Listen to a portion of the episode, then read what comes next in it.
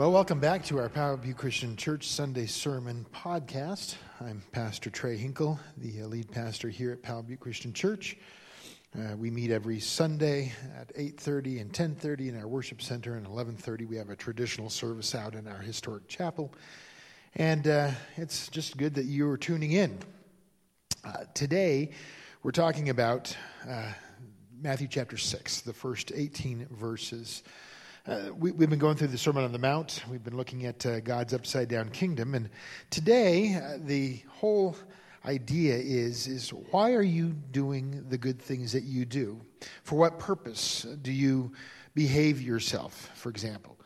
Uh, is it for the applause of man or for the applause of heaven? And that's really what we want to talk about today. You know, most of the people at Chicago Children's Memorial Hospital did not know this lady's name. They just knew her as the sweet old lady in the red suit who wanted to make sure that every sick child had a teddy bear. So she kept bringing those stuffed animals, purchased with her own money, to give to the sick children, and that's why she was simply called the teddy bear lady. Her name was Gladys Holm, a retired secretary for an insurance company who lived alone in a tiny apartment. It wasn't that she couldn't afford anything better or bigger although nobody except for her attorney and her stockbroker knew that she was actually very, very wealthy. When Gladys died at age 86, she had a portfolio worth over $18 million. Gladys had never married. She didn't have any kids, no heirs.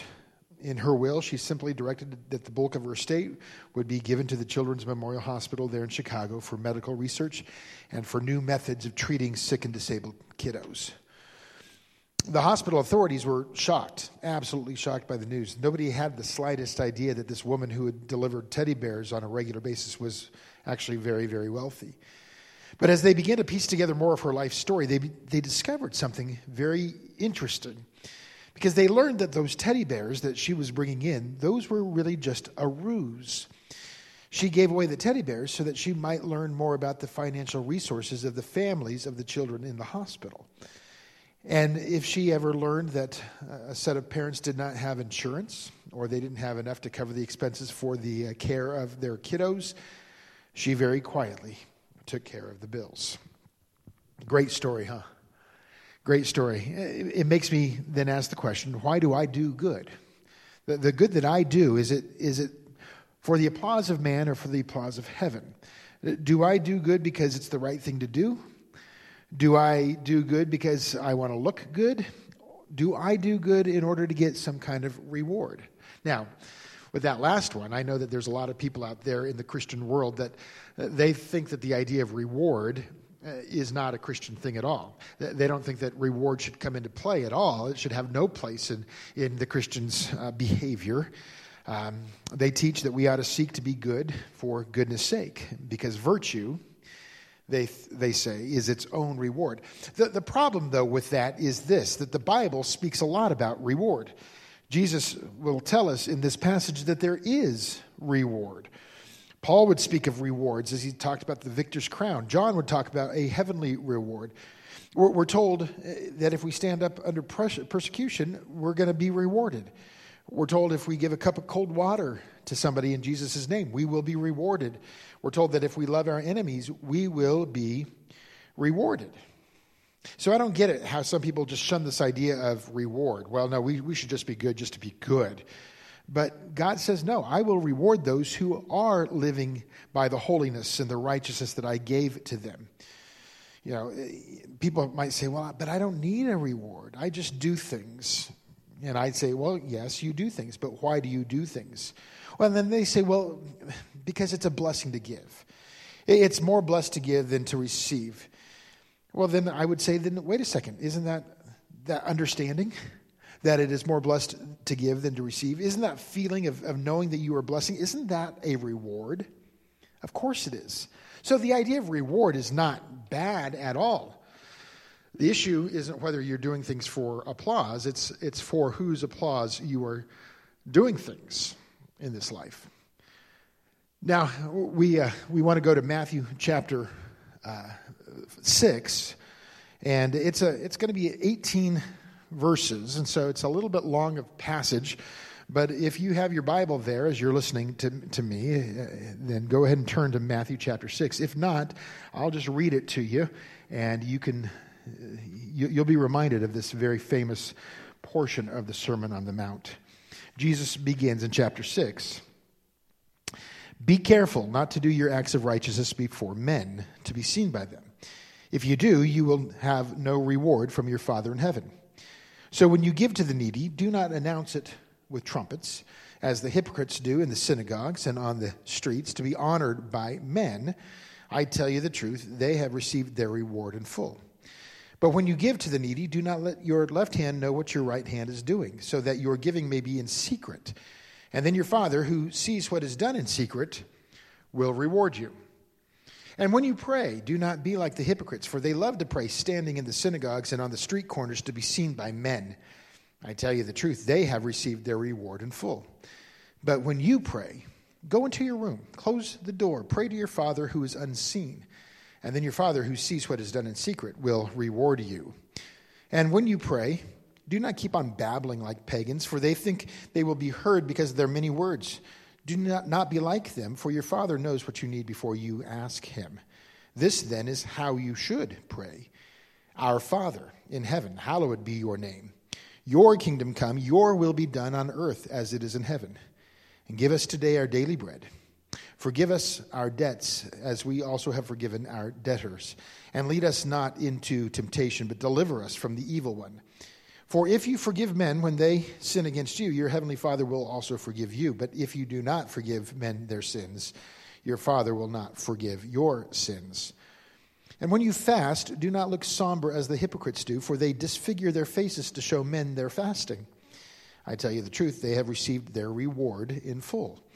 But when you fast, put oil on your head and wash your face, so that it will not be obvious to men that you are fasting, but only to your Father who is unseen and your Father, who sees what is done in secret, will reward you.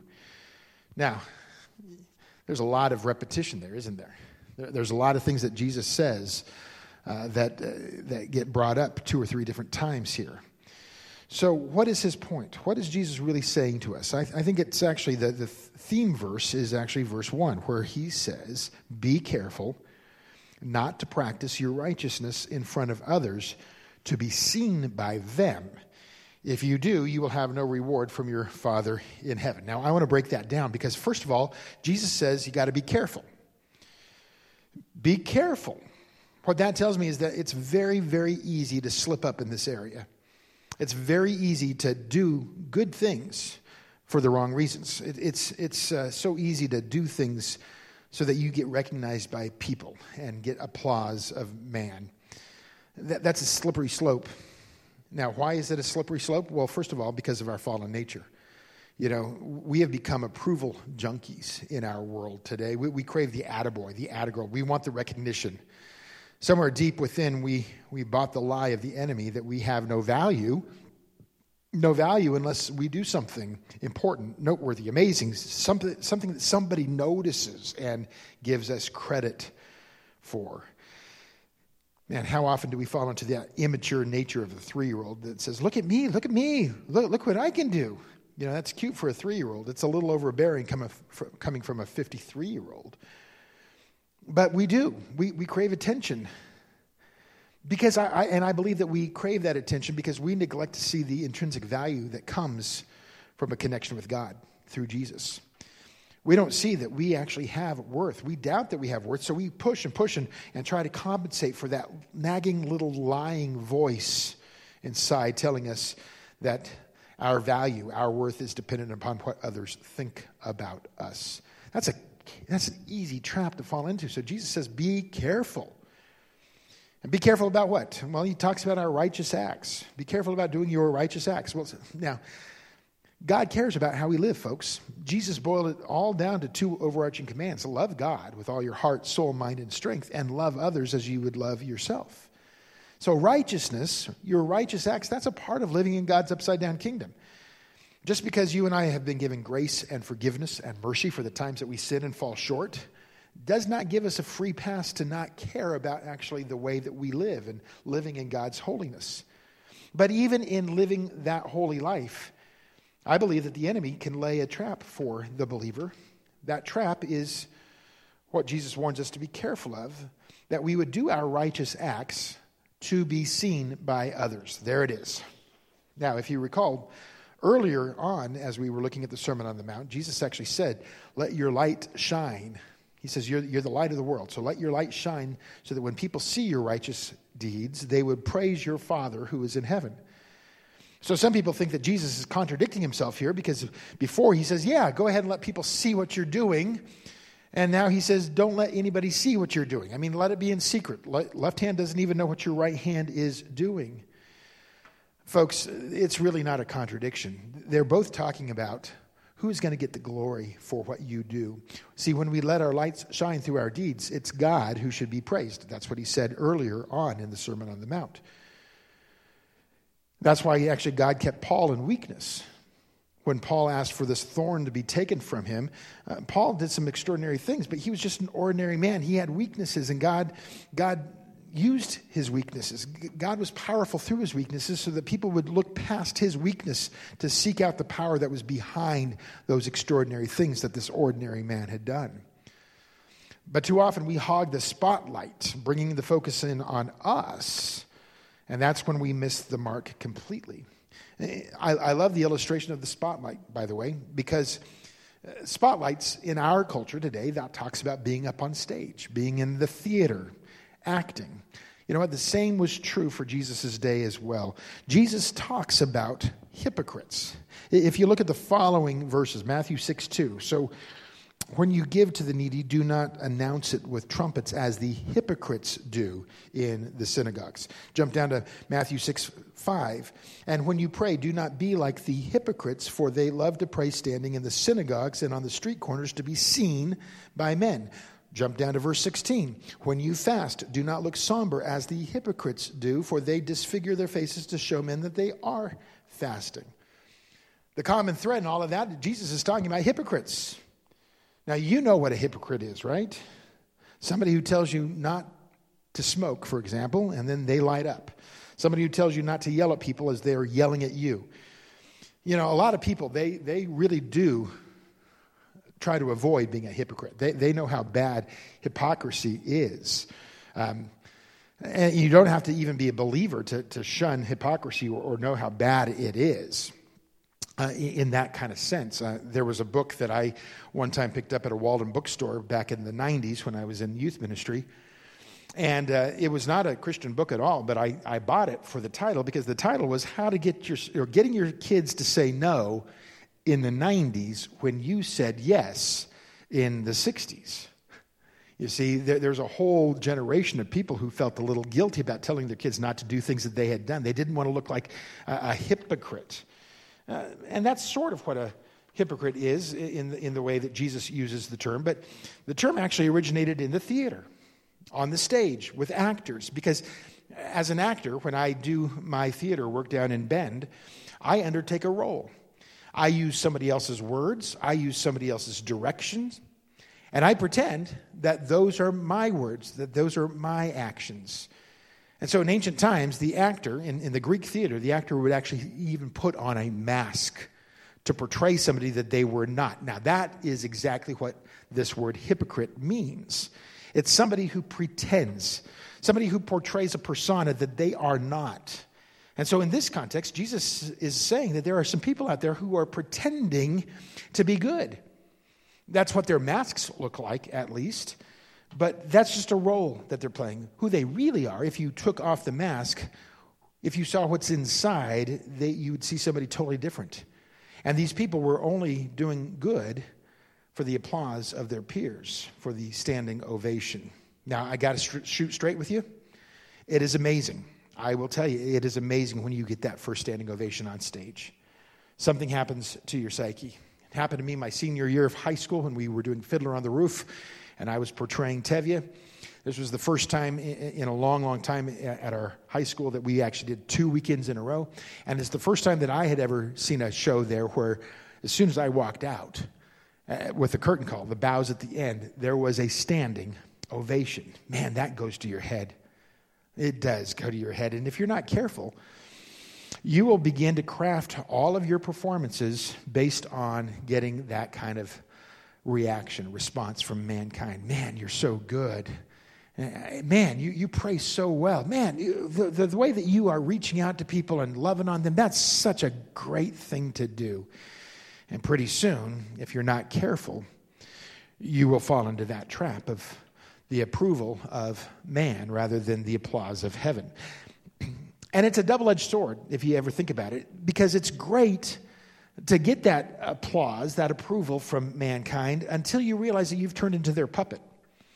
That they're pulling your strings, that you're only doing things in order to get approved or disapproved, or, or you're avoiding getting disapproved by these people. Jesse Rice is a poet and an author, and she expressed it best and quite chillingly in a letter that she wrote uh, to her alter ego, uh, a, a person that she calls fear of what others think. This is what she writes. She says, Dear fear of what others think, I'm sick of you. It's time we broke up. I know we've broken up and gotten back together many times, but seriously, this is it. We're breaking up. I'm tired of every th- overthinking my status updates on Facebook, trying to sound more clever, funny, and important. I'm sick of feeling anxious about what I say or do in public, especially around people I don't know that well, all in the hopes that they'll like me, accept me, praise me, I, I run around all day feeling like a golden retriever with a full bladder. Like me, like me, like me. Because of you, fear of what others think, because of you, I go through my day with a cloud of shame hanging over my head, and I never stop acting. The spotlight is always on. I'm, I'm on center stage, and I better keep dancing, posturing, mugging, or else the spotlight is going to move, and I'll dissolve into a little meaningless puddle on the ground like the witch in The Wizard of Oz. I can never live up to the expectation of my imaginary audience, the one that lives only in my head, but whose collective voice is louder than any other voice in the universe. You see, what, what Jessie Rice has identified here is this trap of trying to do all these things for the applause of man. It feels good until we realize that we're enslaved to that approval, living our entire lives chained to what others might think of us.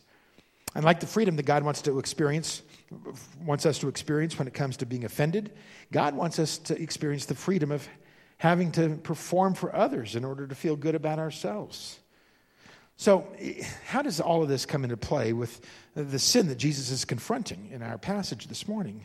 It's intriguing to note the examples that Jesus gives because these are examples of good deeds, things that really Christians should be doing uh, charitable deeds and prayer and fasting and spiritual disciplines. But all of these are done, he said, with the wrong motives oftentimes. So, first, he talks about charitable deeds. Now, what is that? That's, that's basically uh, giving to the poor, being generous, um, Uh, going out of your way, taking time to help somebody else out, going the extra mile, all of that kind of stuff. Those are charitable deeds. Now, the contrast is between those who trumpet those good deeds in the street with somebody who actually is so secretive that it's almost as if their left hand doesn't know what their right hand is doing because they, they don't do it for the applause of those people in the street. So the person who's shooting for the applause of man is much more concerned about the publicity of his charity. Maybe as a way to promote their business, you know, matching funds when there's a charity drive, or, or, or a way to, to look like you actually care about such issues but that's often a facade that just is laying the groundwork for a future promotion or maybe a position of power in the government. So Jesus says, listen, when you are doing your charitable deeds, it's best to just do them quietly in secret so that you're not getting the applause of man. Then Jesus talks about our connection with God through prayer. And that's where the, the Lord's Prayer actually comes in, in in this particular teaching. The contrast is in the way that the religious leaders would actually pray very loudly in the streets with big, impressive words in order, again, to be admired by the common folk who apparently they couldn't pray as well as those religious folks, as opposed to the person who actually sees prayer for what it really is. Folks, what is prayer? It's a, it's a personal connection between you and, and God. I, I want to do something real quick, a little contest. Uh, I, I, want you guys to go back and look in these 18 verses. How many times does the word Father appear in Matthew 6, 1 through 18? Go, go ahead and, and, and take a look. How many times does that word Father appear in 18 verses? Here, here, here's a, a great Bible study tool, by the way. When you see something that is repeated often, that means it's going to be kind of important. Do you have the number, by the way? How many times does the word Father uh, appear in Matthew 6, 1 through 18? The, the answer is there's 10 times. 10 times. Now, if something is repeated as many as 10 times in a particular passage, pay attention. Pay attention. There's something important about that term, I promise you. So, what is important about that term, Father?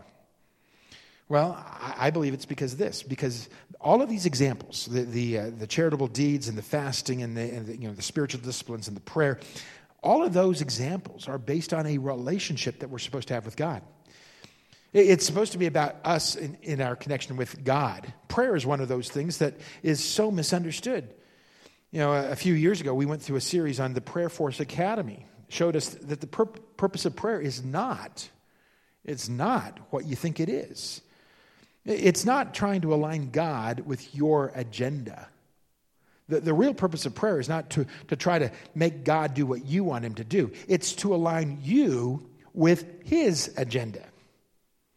See, it's not about me merely bringing my want list to the great Santa Claus in the sky, not even remotely.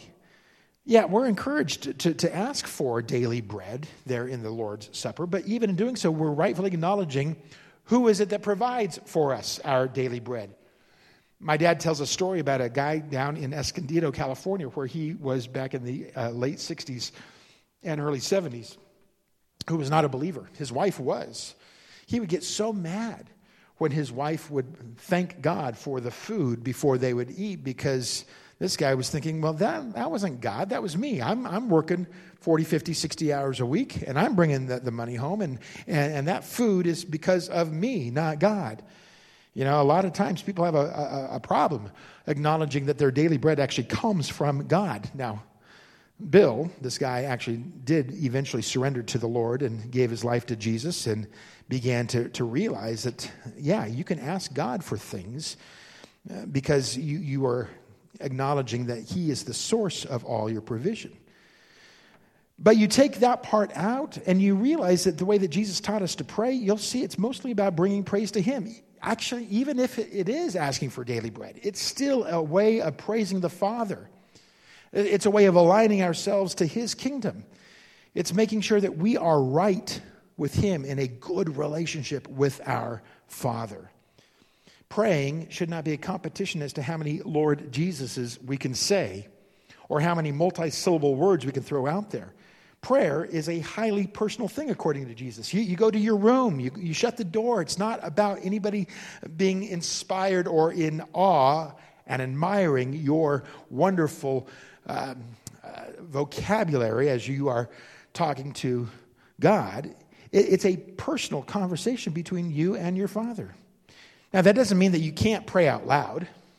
A lot of times people see this and say, well, I'm not supposed to pray out loud. Well, but it, it does change the mindset.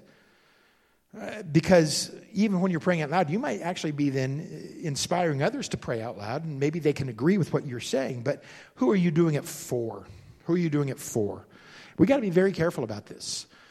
Uh, when I was in youth ministry in Clovis, California, I took the kids down to a, a mission trip, an inner city mission trip to East Side San Diego friend of mine was running a, a great program down there and uh, kind of immersing these kids into the life of some homeless people and some, uh, you know, uh, a, a, a, inner city church. And uh, we, we did a lot of cool things. One, one of the kids, named Eddie, had always been kind of a pop off. He had a great sense of humor, very dry sense of humor. He could have probably had his own comedy special online or on HBO or Showtime. Eddie was just funny, but Eddie never really got serious about things at all until he came down with us to San Diego and something clicked, something changed as he saw uh, people being served in, in such a profound way. I remember it was, it was during the week, maybe two or three days into the, the missions trip, that we had a prayer time at night before we all went back to our rooms to go to bed. And as we were praying, Eddie decided that he was going to pray as well. Now, Eddie had never prayed out loud before. Uh, Eddie would probably talk during prayer time, but not uh, to God at all. But as Eddie prayed, it was very powerful uh, what he was talking to God, and it was just a conversation that he was having. He wasn't trying to impress anybody with what he was saying. So much so that at the very end of his prayer, he didn't know that the magic words are in Jesus' name, Amen, right? Th- th- those are the magic words that all Christians know, right? When we pray. I, I, I, tease, I, I, kid, of course. But Eddie, when he was finished, he said, and uh, yeah, that's it. And some of the kids kind of laughed and snickered, and I, I, I squashed that immediately. I said, guys, listen, what Eddie just did was exactly what prayer is supposed to be about. It's not supposed to be impressive to you, it's just talking to God like he's got a relationship with him. And now Eddie has established a relationship with God, and now he's just talking to him. And that's an amazing thing because prayer is a private thing between us and our Father. And like I said, other people can listen in on us and, and agree with us in prayer, and that's fine, but you shouldn't be doing it to impress people at all. Lastly, Jesus talks about fasting, one of those spiritual disciplines that we talked about a few summers ago. Um, a guy named Foster had written this amazing book about all of these 12 different spiritual disciplines. Fasting was one of them. Uh, spiritual disciplines are used by believers to deepen their faith uh, in, in God, uh, getting closer to God, um, kind of tuning more into what's going on in the spiritual world. Uh, fasting is exactly that. Fasting is when you choose to go without something, usually food, for a set period of time. And the, purpose is just to remind you that man doesn't live just on physical sustenance alone. We have more than just our physical needs and cravings. We also have our spiritual lives that need to be in tune with God as well. And so, by uh, depriving your body for a time of physical sustenance, it allows you to focus more on spiritual sustenance that we need. And so, fasting has always been used by people who are trying to find depth in their spiritual lives maybe some answers to prayers that they were that they have been praying for and, and really focusing in on the father and what he wants to do in their life so Jesus is contrasting again those who are making a big deal about going through these disciplines by groaning and moaning and go, and people saying, "Well, what, what's going on? What, are you okay?" Well, I'm fasting right now. Well, why do you have to tell them that? Well, I, I want to look good. I, I want to seem super spiritual because, you know, people know that that means I'm trying to get closer uh, in my spirit to, to God. But Jesus said, listen, don't moan and groan. Don't, don't even let it be known that you're doing this. Uh, you, you, know, get ready like you always would get ready and, and, and do life the way you would always do life. Because it's not about the show that you're putting on, it's about what is real between you and God. You see, in every one of those instances, charitable giving, or charitable acts and, and, and prayer and fasting, any kind of spiritual discipline, Jesus is contrasting the applause of men from the applause of heaven. And then he speaks of about a reward. He says, listen, if you're doing it for the, the applause of man, you've already gotten your reward. Great. You won't receive a reward from the Father. But when your heart is in tune with the Father, when this is a personal thing, when it's between you and God, that's when a reward comes when you are pursuing holiness. So, what is that reward? Is it a, a physical thing? Is it like those who preach health and wealth? Is it just a great life with lots of stuff and uh, no, no hardships, no sickness at all? No, I, I don't believe that. Not in my spirit, not in my experience, not in what I read from the, the Bible. I, I think it's much more based on what Gabe Bales shared with us last week in his sermon on loving our enemies. I, I don't know if you caught this when he was uh, teaching us last week, but to me it was one of the most important things that Gabe said. He, he brought up Matthew 5 44 through 45. He says, Love your enemies. This is what Jesus said. Love your enemies. Pray for those who persecute you. Why? So that you might be children of your Father in heaven. Folks, what, what a reward that is to know that you are actually reflecting the DNA of God. You see, the fellowship and the love and the relationship that we develop with our Creator, with our loving Heavenly Father, when we do these things, uh, charitable acts and prayer and, and fasting and all of these other spiritual disciplines, When we do that and, and we develop a better relationship with God, looking more like Jesus, that's a better reward than anything else that you could ever seek in your life. Why? Because if you're just seeking man's applause, an earthly reward, that's going to be that's going to last about as long as somebody's admiration or affection can last. What do I mean? Well, people are fickle. I, I might get a standing ovation today, but then re- receive very few people clapping their hands and maybe even some boos the next time. In every instance, folks, the reward of man will lose its luster. It will grow old quick. And if I don't keep performing, people are going to turn on me. I'm, I'm only going to be Mr. Popular as long as I can keep my image up, as long as I can entertain folks.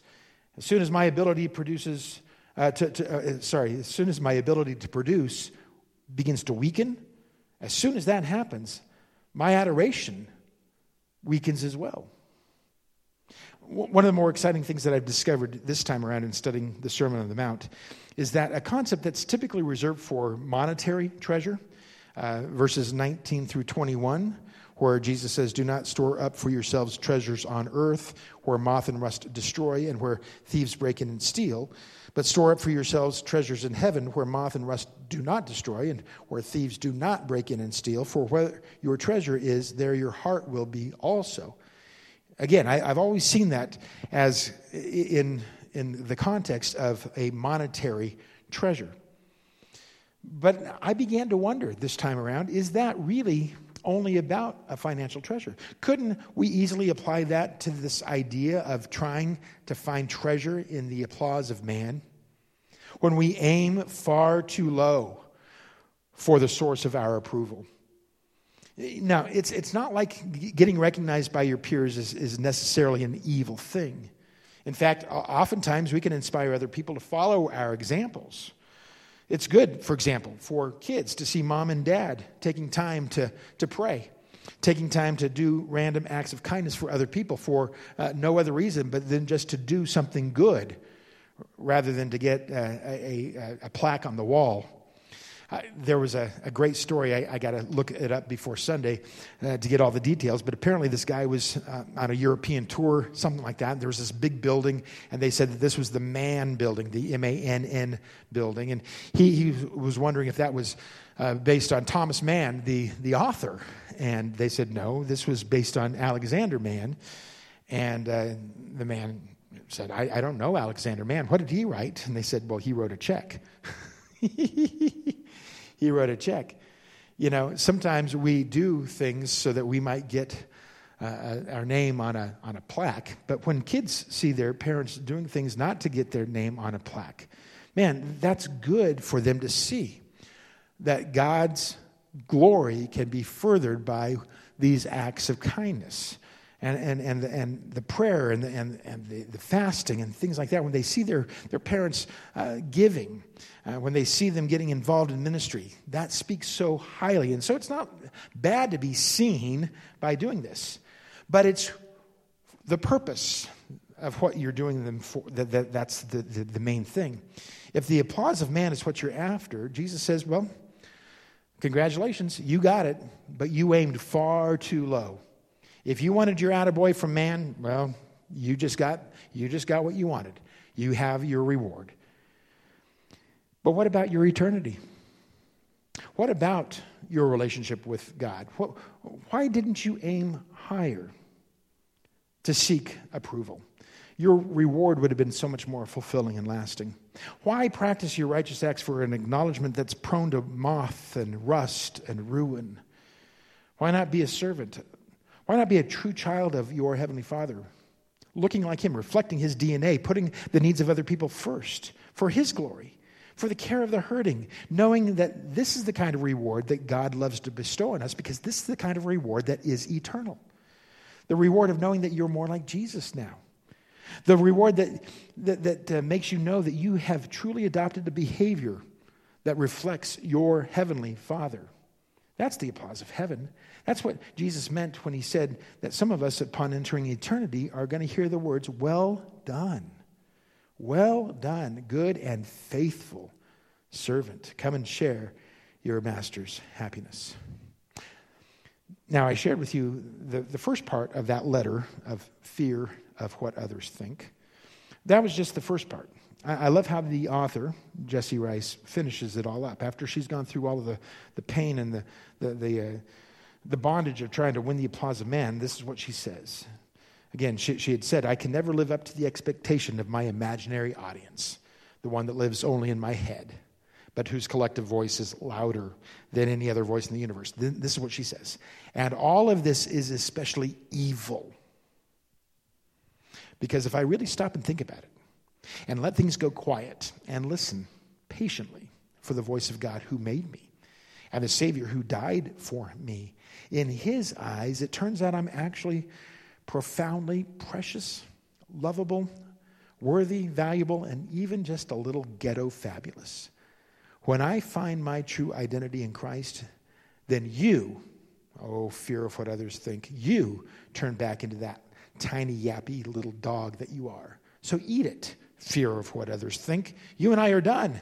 And no, I'm not interested in talking it through. I'm running, I'm jumping, I'm laughing you out of my life once and for all. Or at least that's what I really, really want. God, help me. This is what many of you have to consider doing today. Stop trying to win the approval of man, especially when you're going about living in the holiness of God's upside down kingdom. Can you be wise enough to pause and realize that it's really for your relationship with God that you were called to holiness? It's really for your relationship with God that you're called to righteousness. It's for that recreated image of Jesus in you that you live in the love of God for other people. It's because you are a child of your heavenly Father that you care about how you behave towards others and towards God. Because righteousness for the applause of man isn't righteousness at all, folks. It's hypocrisy. As believers, we must shoot instead for the applause of heaven. Well, folks, I, again, thank you so much for spending some time with us today uh, listening to this podcast. I want to thank again my executive producer, Lisa Welly, getting this thing up online. I uh, do want to acknowledge the work that Bill Kuiper does on our website and uh, all of the. Uh, the technological wonders that Steve Pittman has allowed us to have with streaming. We do stream our services on Sunday mornings, uh, 8.30 and 10.30. Um, we're uh, talking about how to get that up and, and around for the 11.30 service as well. But, anyways, this is Pastor Trey. I'm glad to have you with us today. Hopefully, uh, this has encouraged you to check the motives about why you are doing what you're doing, and that uh, we throw away the applause of man so that we might embrace the, the applause of heaven. All right. You guys have a great week. Shine for Jesus.